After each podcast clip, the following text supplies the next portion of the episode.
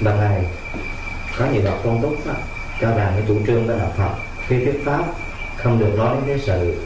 Về thế sự là thị phi nhân ngã còn dính mắc trong lòng đấu đại và vấn đề thế sự đó, chỉ có giá trị thân nhất thời còn đạo mới là vĩnh cửu bởi vì ở trong trong ông nghi có câu là bắt đắc đoàn thuyết triều đình công phủ. Tức là không được nói đến vấn đề mà mà của triều đình của công phủ. Nhưng mà trong tất cả những cái luật văn giảng của thầy à, gần đây thì thầy có đề cập rất nhiều trong đề xã hội. Chẳng hạn như những bang mà đất nước quê hương vấn đề này khác đó, thì nó có xa với cái mục đích của đạo Phật hay không?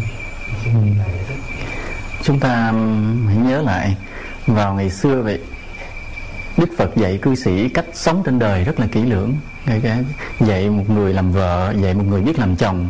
Là Đức Phật đã dạy rất nhiều vấn đề trong cái cái, cái cuộc đời này. Chúng ta nghe những bài kinh mà mà giáo giới cấp cô độc. Bài kinh giáo giới cấp cô độc là lúc lúc này chết.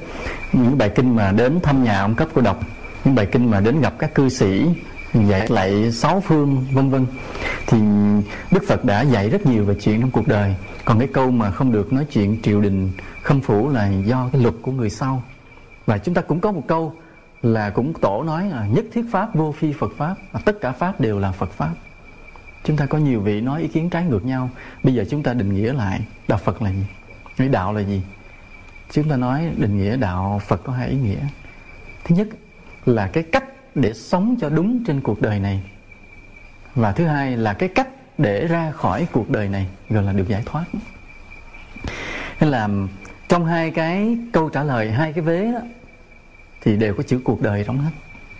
Nên là đạo phật là cái cách để chúng ta sống cho đúng trên cuộc đời này, có chữ cuộc đời đó. Và thứ hai là cũng là cái cách để chúng ta bước ra khỏi cuộc đời này, là giải thoát này, cũng có chữ cuộc đời trong và như vậy, muốn sống cho đúng với cuộc đời này, cũng như muốn bước ra khỏi cuộc đời này, chúng ta phải biết rất rõ về cuộc đời này cho nên vì vậy mà chúng ta phải có cái đạo lý để nhìn mọi điều trong cuộc sống này. Nhưng mà bản thân chúng ta sống trong cuộc đời chứ đâu có cắt bỏ ra được. Bây giờ một người mà giam mình một nơi cô tịch, không còn có liên quan với ai hết, có chắc người đó sẽ tu được giải thoát không? Hay người đó chỉ đau khổ trong cô đơn? Hoặc là còn những người mà dấn thân làm điều nhiều thiện, sống vị tha giữa cuộc đời này, coi chừng đó là những người thật sự là an lạc.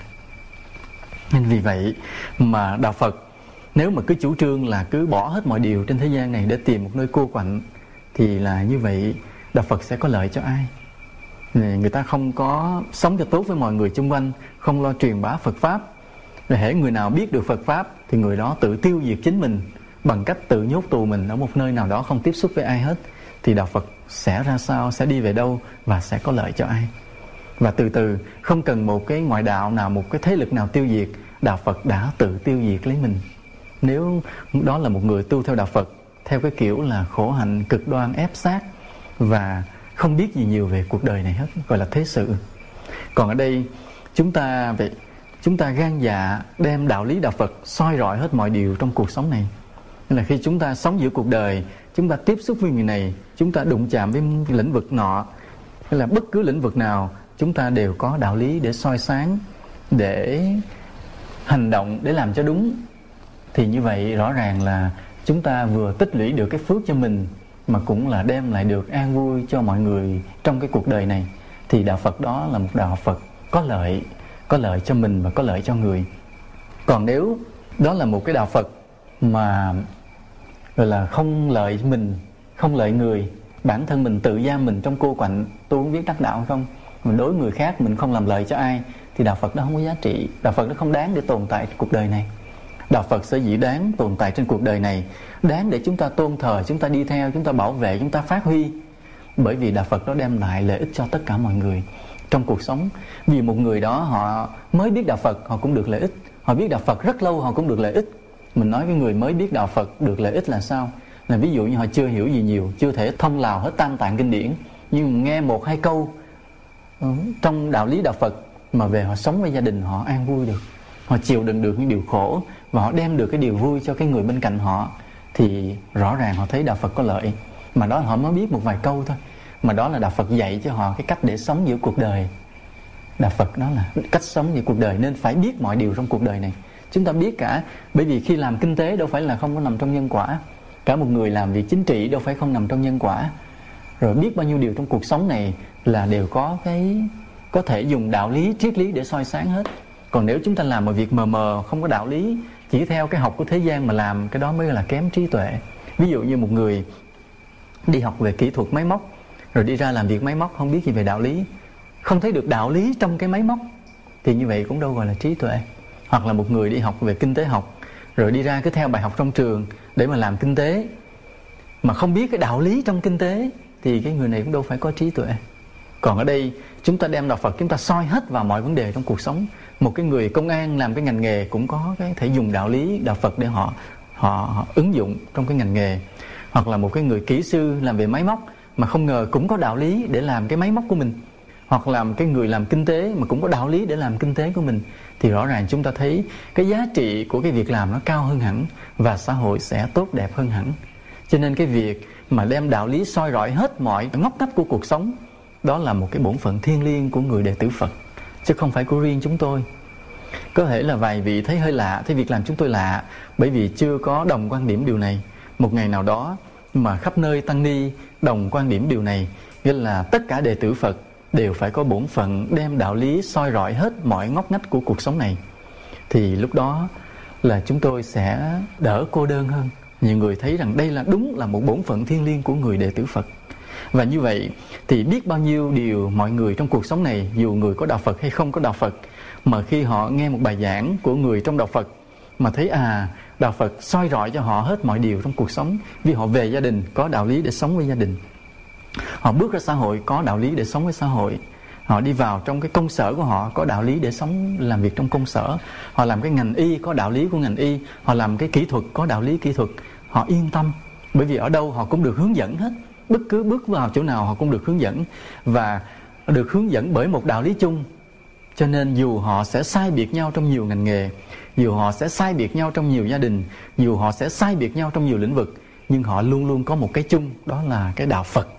Và như vậy, nhờ nơi cái đạo phật đã bung ra, đã soi sáng hết mọi lĩnh vực của thế gian, để rồi cuối cùng đem tất cả mọi người thế gian, dù khác đạo, dù khác lĩnh vực, sẽ trở về với đạo phật được hết và như vậy, đây là một điều, một việc làm hết sức là quan trọng của người đệ tử phật trong thời đại ngày hôm nay. Nên vì vậy mà chúng ta phải mạnh dạn. Mà chúng ta sẽ thấy điều này. Chính những người mà sống một cuộc sống đúng với đạo lý trong mọi mọi lĩnh vực thì là những người rất dễ bước ra khỏi cuộc đời để đạt được sự giải thoát. Vì khi chúng ta làm xong mọi bổn phận với mọi người trong cuộc sống này, chúng ta đem an vui được hết mọi người trong cuộc sống này chúng ta được cái phước rất lớn để rồi một ngày nào đó mình thảnh thơi ra đi. Nói là được phước ít á, thì chết chúng ta có cái chết an lành. Mà nếu phước lớn hơn nữa thì chúng ta hiện đời đắc đạo.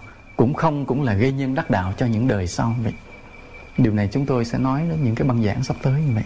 Đó là lý do mà chúng tôi mạnh dạng nói về mọi vấn đề xã hội mà bằng cái đạo lý của đạo Phật. Trong cái loạt bài mà đạo Phật với quan điểm của xã hội đạo Phật à, với những vấn đề của xã hội là như vậy. Ừ, Nam mô sư ca ni Phật, bạch thầy. Có câu hỏi thế này. Tất cả đại Phật đều tuân theo quy luật vô thường, biến đổi hệ có sanh là có diệt. Cũng như vậy, ở đất nước Ấn Độ, vào 8 thế kỷ trước, đã bị Hồi giáo tiêu diệt. Và ngày nay, thế lực này, họ cũng tiếp tục tiêu diệt nền văn hóa Phật giáo như ở xứ Afghanistan vừa qua thì những việc vừa nêu nó cũng nằm trong cái tính chất tự nhiên của quy luật vô thường. Thì như vậy chúng ta nên bình thản trước sự thịnh suy của thời cuộc. Như vậy mới là tự tại. Thì bạch thầy cái quan điểm à, tự tại trước cái việc này nó có đúng với giáo lý của đạo Phật hay không? Bây giờ mình lấy làm phạm vi nhỏ để mình trả lời. Bây giờ với cái thân của mình là thường hay vô thường? Dĩ nhiên là vô thường, phải không? Ngày nào đó sẽ tan hoại. Bây giờ vì nói nó vô thường nên mình không thèm ăn nữa. Thôi từ từ nó chết nó bệnh không thèm chữa, thôi nó chết tại nó vô thường. Vậy mới là tự tại. Thì cái người hiểu vô thường như vậy là người sao? Người ngu. Hiểu vô thường kiểu đó là người ngu. Tức là vừa hại mình, vừa hại người khác và không có lợi cho cuộc sống này. Và một đạo Phật mà hiểu vô thường kiểu đó, là đạo Phật nó không nên có lợi, không nên có mặt trên cuộc đời này. Vì chúng ta phải hiểu vô thường là thế nào? Cái thân này nó dễ bị, nó thay đổi. Một ngày nào đó cái chết sẽ đến. Là vì vậy, khi mà hiểu rằng cái chết sẽ đến với cái thân này, thì chúng ta có hai điều chúng ta phải làm. Thứ nhất là một ngày nào đó, khi cái chết đến, mình bình thản, bởi vì mình đã suy nghĩ về nó, đã đối diện với nó, là cái thứ nhất. Cái thứ hai là khi nó chưa chết, thì mình phải dùng cái thân đang còn sống này để làm mọi điều tốt đẹp tức là chúng ta phải giữ cái thân này, nó đói phải cho nó ăn, nó bệnh phải chữa nó khỏe, rồi sau đó dùng nó để tu tập, dùng nó để làm lợi ích, dùng nó để làm việc từ thiện, dùng nó để lạy phật, vân vân. Thì như vậy là chúng ta hiểu cái vô thường đúng. Chứ không phải hiểu vô thường rồi buông xuôi luôn. Đói ôi, nó vô thường, nó đói kệ nó cho nó chết. Thì cũng vậy, đạo phật đúng là có vô thường. Nhưng mà lúc mà đạo phật chưa chết, thì bây giờ mình phải bảo vệ đạo phật, phát huy đạo phật để cho đạo phật này đem ánh sáng chân lý đến cho mọi người trên thế giới này. Và khi chúng ta càng biết vô thường tới chừng nào, thì mình còn phải ráng lo bảo vệ đạo phật chừng ấy là tận dụng ngày nào đạo Phật còn có mặt trên cuộc đời này, là mình phải ráng hết sức đem đạo Phật truyền bá mọi nơi và phải bảo vệ đạo Phật trước sự tấn công, bởi vì đạo Phật là chân lý. Cũng như như cái thân này đó, là biết là vô thường, nhưng mà ngày nào cái thân này còn khỏe, là mình hết sức bảo vệ nó để bắt nó đi lại Phật, bắt nó ngồi thiền bắt nó đem gạo qua cho hàng xóm, bắt bắt nó đi tụng kinh, vân vân. Đó, bắt nó đi cất chùa. Thì thì đó là càng phải bảo vệ nó để bắt làm như đạo Phật cũng vậy. Chúng ta biết là đạo Phật vô thường, nhưng mà phải hết sức bảo vệ phát huy đạo Phật. Đó mới là hiểu cái vô thường, chứ không phải vô thường rồi buông xuôi thụ động. Đó là hiểu một cách sai lầm càng cợt. Và hiểu như vậy, nhiều khi mình bị mắng ngu cũng phải đó. Mô Phật, thưa thầy, trong dư luận từ trước đến nay họ cho rằng thầy sử dụng bùa chú, coi bói, coi tướng và bất cứ ai. Khi đến với thầy, cũng đều bị mê hoặc, lôi cuốn sự thật thế nào. Xin thầy cho chúng con biết rõ. Nói cái này hơi oan cho chúng tôi, bởi vì chúng tôi chỉ có ít nghề đàn hát à. có ai mê thì tới thôi chứ. Không có biết dụ bùa. Có một vài người hỏi chúng tôi về vấn đề bùa, thì chúng tôi đã dùng đạo lý để chỉ họ cách hóa giải bùa. Ví dụ có cái người mà nói là vì tranh giành đất đai nên họ bị cái người, cái dòng họ họ ếm họ. Khi ếm như vậy, trời đang trưa, nắng, không có gió, mà bao nhiêu người đi dẫm trên mái tôn, nhà họ rầm rầm rầm, mà không thấy hình dáng. Hoặc là người nhà họ đang đạp xe đi trên đường là tự nhiên bị cái xô ngã xô ngã, mà chỉ người trong gia đình họ vô cớ như vậy. Nên họ biết là bị bùa, mà không biết giải cách nào. Thì chúng tôi mới chỉ cái cách giải. Chúng tôi nói họ người ta dùng thuật, dùng bùa là dùng thuật. Thì bây giờ mình dùng đạo để giải là sao? Bùa là gì? Bản chất bùa tức là âm binh thôi. Tức ông thầy bùa, ngày nào ông cũng cúng cho âm binh ăn. Rồi ông có nuôi năm này qua năm kia, thì đến chừng nào ông sai thì phải làm thôi. Ông sai lại tôi bay lên nhà nóc nhà nó dặm cho tao, thì ngày nào phải qua dặm. Tại vì ăn của người ta là phải nghe lời. Ở nhà đó mà đi đường tôi bay xô cho tao, thì âm binh nó xô liền. Thì bây giờ mình hiểu điều đó rồi thì đơn giản thôi. Nghĩa là mỗi khi âm binh mình để sẵn nghe là mình để sẵn cái bộ tam sơn không? Để nhang đồ sẵn hệ tới cái giờ bắt đầu dẫm trên máy tôn cái mình đốt nhau mình cấm mình mời nó khoan khoan khoan, dẫm xuống ăn cái đã. Xuống mình cũng mời ăn. Mà ăn mà ăn cho ngon rồi sau đó mình tụng một bài lời khấn nguyện. Là cho con biết im lặng là không dẫm nóc tôn của nhà người, vân vân, ví dụ vậy. Thì như vậy họ vừa được cho ăn mà được, vừa được dạy đạo lý thì họ lập tức là đổi tâm liền. Thì không biết là cái người kia làm có hết hay không, nhưng mà có một trường hợp sau này làm hết. Là có cái gia đình đó, một cái phật tử đó là bị bị bị bị ém bùa cho không học được cho trong lớp mà ganh tài với nhau. Đứa bé đang học giỏi tự nhiên bây giờ không học được, vào lớp là quên và chỉ muốn bỏ học. Nên sau đó thì chúng tôi cũng chỉ vậy cứ về cái cúng thí thực, mời mấy cái âm binh mà đang theo phá đó, thì mời họ ăn và tụng kinh họ nghe. Thì vài bữa sau tình trạng nó biến mất liền. Và cái sau này thì ông thầy bùa ông mới tiết lộ là không biết sao mà cái con nhỏ nó bùa đánh không vô. Đâu có ngờ là mình không có dùng bùa gì hết, mà mình chỉ dùng cái đạo lý từ bi của nhà Phật là cúng thí thực cho âm binh ăn đọc kinh cho âm binh nghe, thì như vậy là tự nhiên mình hóa giải được bùa. Và vì vậy, từ đây như vậy chúng tôi đã nói ra được cái bí mật của bùa. Từ đây ai thích luyện bùa thì cứ mỗi ngày cứ cúng thí thực. Nhưng mà thay vì là mình à, kêu âm binh làm điều ác, thì hãy kêu âm binh tu hành bằng cách mình đọc cái bài kinh nào đó. Thì như vậy ai cũng có thể trở thành ông thầy bùa được hết, chứ không phải riêng tôi.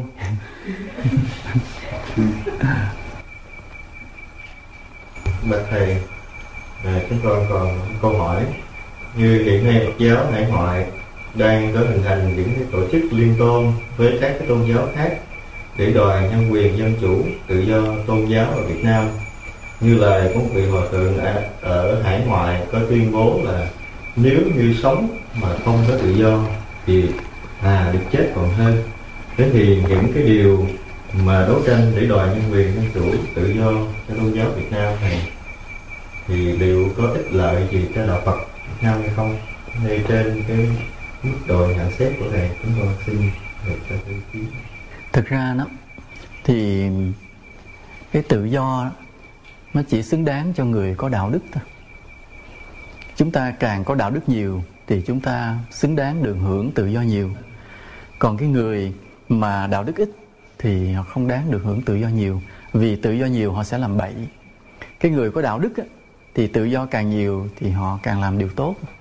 Người không có đạo đức, tự do nhiều càng làm bậy. Cho nên tự do không phải là lý tưởng để chúng ta theo đuổi, mà chính đạo đức mới là cái gốc để chúng ta theo đuổi.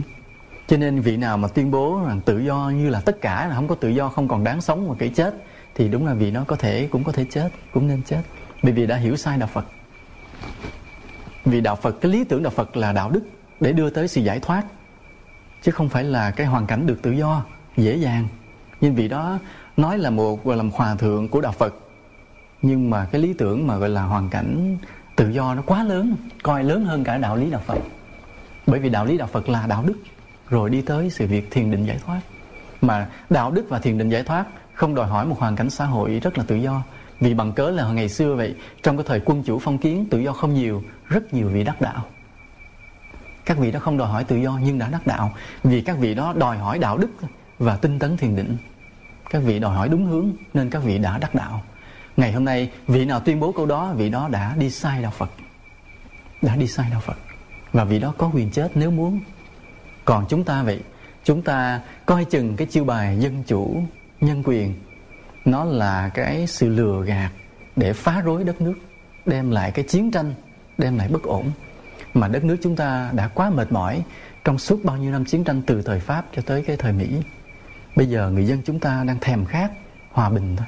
Chúng ta muốn bình yên để sống, để sống, để sống với tất cả cái ý nghĩa của con người. Chúng ta không muốn bạo loạn chiến tranh. Còn những người nào đó vì muốn đứng một cái chức nào lớn trong giáo hội đòi hỏi nhà nước phải cho phép họ, nhà nước không cho thì đòi tự do.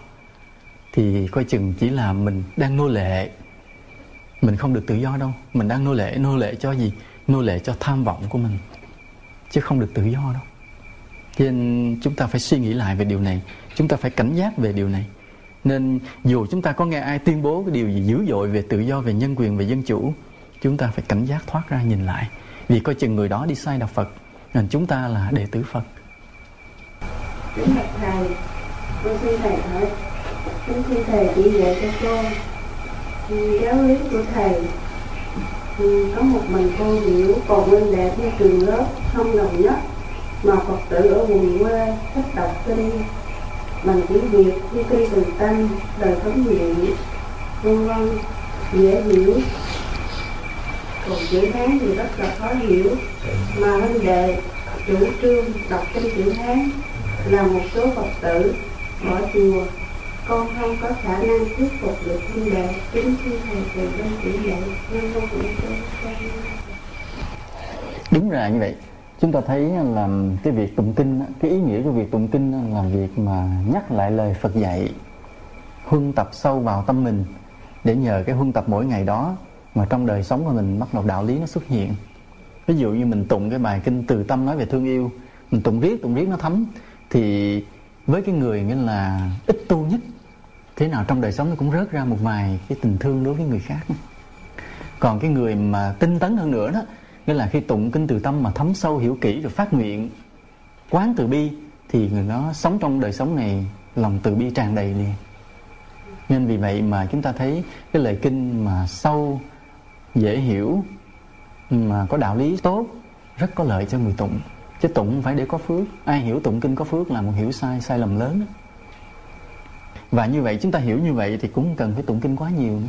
Chỉ mỗi ngày mình huân tập một số điều nào đó để có thể căn bản nhớ mà tu. Chứ nhiều người lấy cái công phu là một ngày nó tụng mấy bộ, tụng mấy tiếng đồng hồ, cho đó là có phước.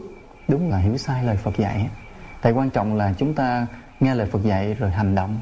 Cái giá trị là cái hành động phía sau. Sau khi tụng kinh đó làm cái gì đó cái đó mới là giá trị tu hành. Còn tụng chỉ là giai đoạn đầu thôi, huân tập thôi nên vì vậy mà chúng ta cần cái lời kinh dễ hiểu. Nó thực tế, gần gũi mà sâu sắc. Nên cái việc mà tụng kinh mà bằng tiếng việt là một cái, một trong những yếu tố để làm dễ hiểu. Và cái thứ hai là cái đạo lý, là cũng phải là một cái đạo lý gì đó hợp lý, thực tế.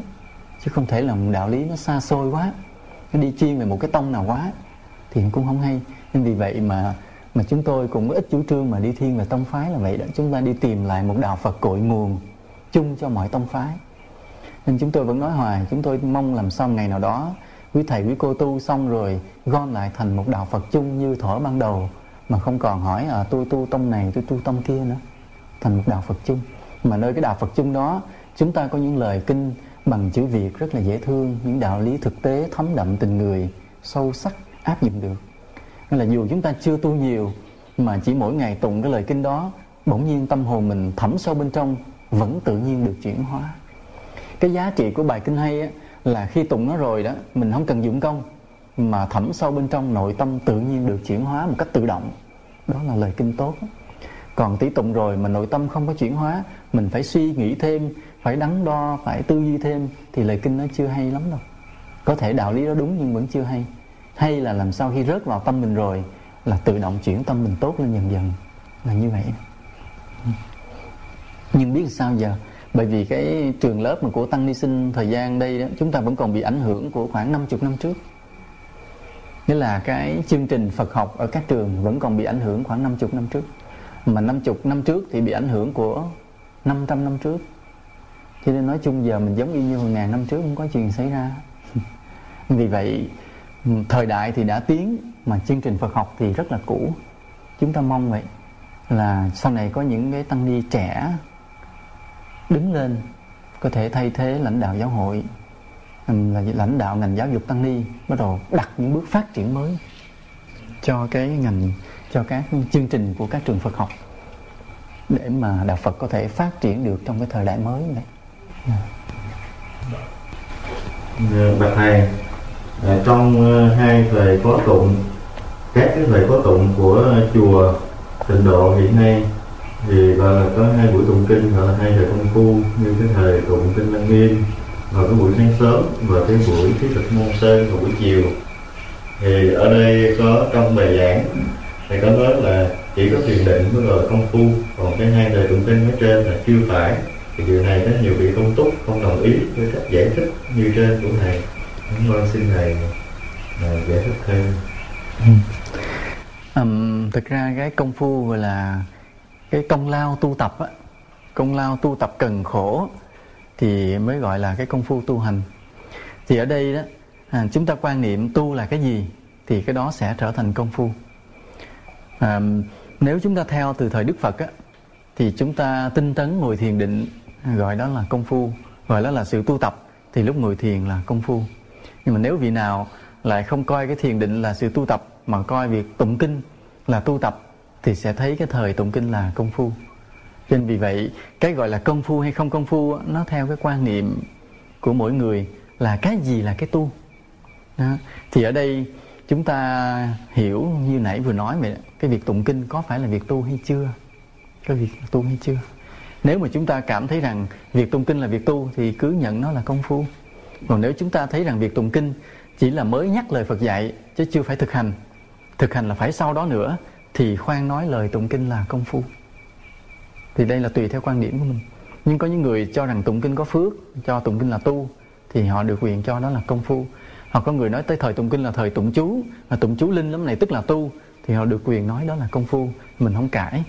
Ừ, tuy nhiên nếu người nào suy nghĩ rằng tụng chỉ là nhắc lời phật dạy còn việc thực hành là sau đó nữa thì tụng kinh chưa phải công phu, mà nhiều cái việc khác mới là công phu. Nên ở đây chúng ta không phản bác hẳn. Chúng ta chỉ nói tùy theo quan điểm mà sẽ gọi cái gì là công phu. Nhưng mà riêng chúng tôi thì chúng tôi cho rằng tụng kinh là nhắc lời Phật dạy, sau đó thực hành lời Phật dạy mới là sự tu tập. Thì như vậy cái sự tu tập phía sau đó đó mới là công phu thực sự. Đó mới làm cái gì nó gian khổ, cực nhọc, vất vả, đòi hỏi nhiều nỗ lực tinh tấn để chuyển hóa được nội tâm mình, để mà làm an vui được mọi người xung quanh mình, thì cái đó mới xứng đáng gọi là công phu. Bởi vì công phu nó dành cho những cái công việc cần khổ, lao nhọc, vất vả, kéo dài lâu dài để thành tựu được một cái kết quả lớn. Thì cái việc mà thiền định, thiền hành là từ bi, đối xử với con người, vân vân. Đó, cái lạy phật, quán từ bi, cái giữ tâm khiêm hạ, cái hòa ái vân vân những cái đó mới thật sự là công phu mới đúng nghĩa là công phu. À, và thầy trong uh, luật Phật chế ra là um, các vị mà xuất gia và các phật tử không được hát nhạc này. Ừ. à, nhưng mà con đến với thầy thì con cũng cũng dính phải có hát hát nhạc hát như vậy thì có có phạm với luật của Phật chế không thầy Ừ, Phật chế hát nhạc là là là hát nhạc đời á. Vì thời đó đâu chưa có ai à, soạn nhạc đạo cho nên hát nhạc đời thì làm cho mình động tâm. Ừ, còn tuy nhiên á, ví dụ như một người mà có bản lĩnh thiền định mà mình có cái hát nhạc đạo, mà cái nhạc đạo đó không phải để mình hưởng thụ. Nhạc đạo đó để mình cũng là lợi tha thôi, để đem vào tâm hồn của con người đạo lý. Thì tâm mình rất là bình an khi mình sử dụng nhạc đạo. Ví dụ bản thân của chúng tôi là người biết âm nhạc, soạn được nhạc. Nhưng mà tôi, chúng tôi cảm thấy mình không có bận tâm về âm nhạc. Nhưng mà khi cần soạn thì cố gắng soạn cho thật hay. Khi cần hát thì ráng hát thật hay. Vì mình nghĩ là việc đó làm lợi cho người khác, chứ không phải để khoe bản ngã mình. Mà mong rằng những lời nhạc này đưa người ta đến với đạo gần thêm nữa. Thì cái tâm đó rất có lợi cho nội tâm thiền định. Không có sợ chỉ sợ là mình hát để hưởng thụ, thì tâm mình sẽ bị loạn dù hát nhạc đạo cũng bị loạn, hát nhạc đời cũng bị loạn còn nếu mình hát nhạc đạo với cái tâm lợi tha, thì mình không có đúng đâu hát đó, hát đúng chỗ, đúng lúc, thì tâm mình sẽ được cái phước để đi vào thiền định dễ hơn. Không có trở ngại. Với chúng ta phải hiểu âm nhạc là một phương tiện rất quan trọng để đem đạo đến tâm hồn con người. Mà đạo Phật mình vì cái giới luật đó nói không rõ hết, cho nên mình đã bỏ hết một mảng âm nhạc mà ở ngoài đạo họ sử dụng rất là tốt. Các đạo khác họ sử dụng rất là tốt nên đây là một cái thiệt thòi cho đạo Phật. Hôm nay chúng ta cần hiểu đúng lại bản chất của vấn đề và mạnh dạng sử dụng âm nhạc để mà đem đạo đến với tâm hồn con người. Như cái bài mà tôn kính Phật của chùa chúng tôi vậy, thì bài đó là chẳng những cái người trẻ thích mà cả những người già cũng thích luôn. Cả những ông bà già chỉ biết thích cải lương, chỉ biết thích cái lời tụng cổ. Vậy mà đến khi nghe một nhóm phật tử đông cất cái bài tôn kính phật lên, họ ngồi họ lắng nghe xong họ khen liền, có người khóc chúng ta thấy cái cái đẹp của nghệ thuật nó không biên giới.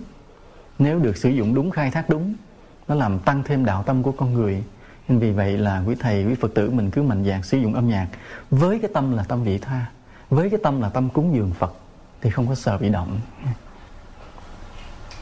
Ừ, thầy à, vừa rồi cũng có nghe những người à, trong đó có số quý thầy nói rằng à, là thầy có ý muốn ờ, trở thành một vị tổ lớn, cho nên là bài xích cả giáo lý bát nhã. Thì ở cái điều này con chưa biết là thầy có nói ờ, như thế nào, mà những vị này lại cho là thầy bài xích cái giáo lý bát nhã. Thật ra họ nói không có dẫn chứng, mình trả lời mệt lắm. Có nhiều người ví dụ như nói, tôi làm thầy bùa nó tôi đã phá này, đã phá kia, nói không dẫn chứng. Nên trả lời mệt thấy muộn chỉ có cái thế này là hồi xưa đó thì đúng là có cái người bói cho tôi tiên tri tôi. Tại vì lúc đó là tôi rất là bình hoạn. Nên tôi than thở làm một đời lý tưởng vì đạo nhưng mà không hy vọng là mình sẽ làm được điều gì tốt đẹp cho đạo pháp. Tôi nghĩ rằng mình bệnh hoạn quá yếu đuối bệnh hoạn. Thì có một vị đó nói tôi là sau này tôi sẽ là tổ. Thì tôi nghe cũng cười cười không để ý. Tại vì nghĩ, nghĩ là trong an ủi thôi vị đó an ủi mình thôi rồi sau này thì chúng tôi cứ theo cái công tâm khách quan mà làm việc đạo. Thì cái con đường giáo lý chúng tôi dựng thì vô tình nó bỗng nhiên từ từ nó có một cái nét đặc thù riêng. Cái nét đặc thù riêng mình nói là riêng chứ sự thật là chúng tôi đang cố tìm lại cái gốc của đạo Phật đúng nhất của thời Đức Phật đồng thời kết hợp với phù hợp với cái cái sự phát triển của thời đại. Cho nên trong cái nỗ lực đó bỗng nhiên cái lời giảng chúng tôi cái nghi thức chúng tôi nó có cái nét đặc thù và mọi người nghĩ rằng à khi mình lập ra một cái gì riêng riêng thì mình lên làm tổ. Mà tôi đã nhắc đi nhắc lại là sau này các đệ tử, con cháu muôn đời của tôi không bao giờ được lập mình thành một cái tông phái riêng. Vĩnh viễn, cái chùa của tôi cũng như chùa các đệ tử tôi sau này chỉ là một ngôi chùa bình thường trong giáo hội Phật giáo. Không bao giờ được xem là một tổ đình riêng, một cái dòng phái riêng, một tông phái riêng nào hết.